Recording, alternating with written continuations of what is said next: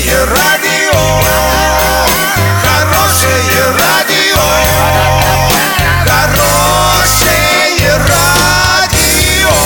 Радио Шансон.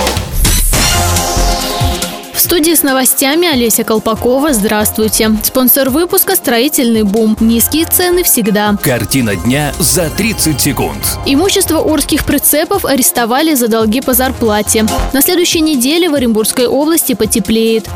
Подробнее обо всем. Подробнее обо всем.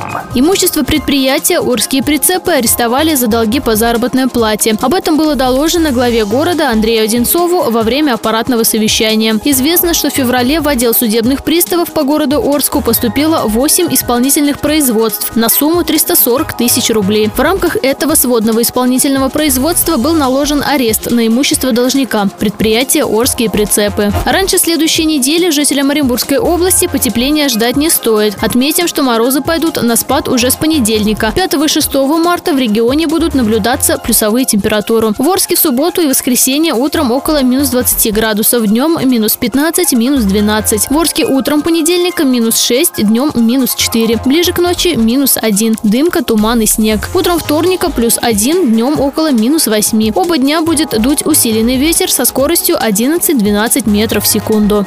Доллар 56.43, евро 68.88. Сообщайте нам важные новости по телефону Ворске 30 30 56. Подробности, фото и видео отчеты доступны на сайте урал56.ру. Напомню, спонсор выпуска «Строительный бум». Олеся Колпакова, радио «Шансон Ворске».